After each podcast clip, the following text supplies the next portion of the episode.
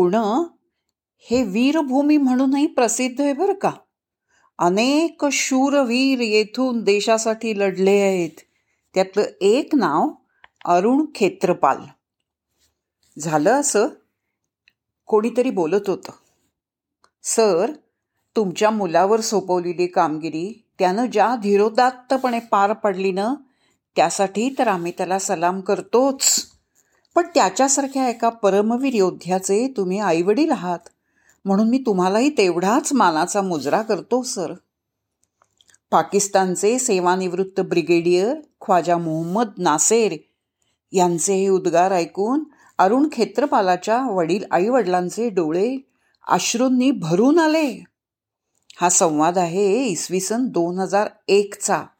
पाकिस्तानात झालेला. पण याचं मूळ होतं एकोणीसशे एकाहत्तरमध्ये झालेलं भारत पाक युद्ध. सोळा डिसेंबरची सकाळ. जम्मू ते पठाणकोट या महामार्गावरील शाकरगडच्या पठारावर दोन्ही देशाचे रणगडे रणगाडे जय्यत तयारीत होते.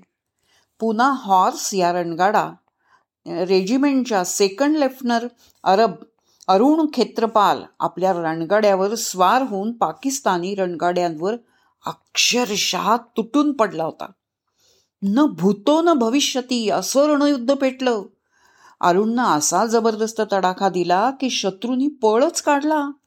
उसळत्या रक्ताचा जवान अरुण शत्रूचा पाठलाग करत निघाला. एकटा तुंबळ युद्ध झालं. तोफगाळ्यांचा अविरत भडीमार. शत्रूचे चार रणगाडे त्यांनी जागीच उडवले. त्याचाही रणगाडा पेटला होता हो. रक्तबंबळ अरुणनं आणखीन एक रणगाडा उडवला. नादुस्त रणगाडा स्वतःचा एकाकी अरुण आपल्या रणगाड्यांची तोफ चालवतच राहिला. पण पण शत्रूच्या एका रणगाड्यानं अरुणचा वेध घेतला. तो शहीद झाला. पण देश जिंकला. अरुण परमवीर चक्र विजेता झाला.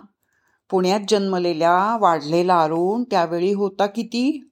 अवघा एकवीस वर्षांचा युवक.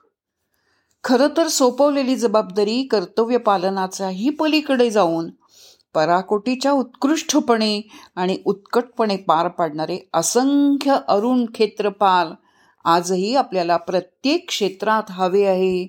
मग आपल्या देशाला आणि आपल्या ह्याला मरणच नाही. फक्त करायची इच्छा हवी आणि जिद्द हवी जे कातात घेऊ ते पराकोटीच्या प्रयत्नाने करणं एवढंच यामध्ये अपेक्षित आहे.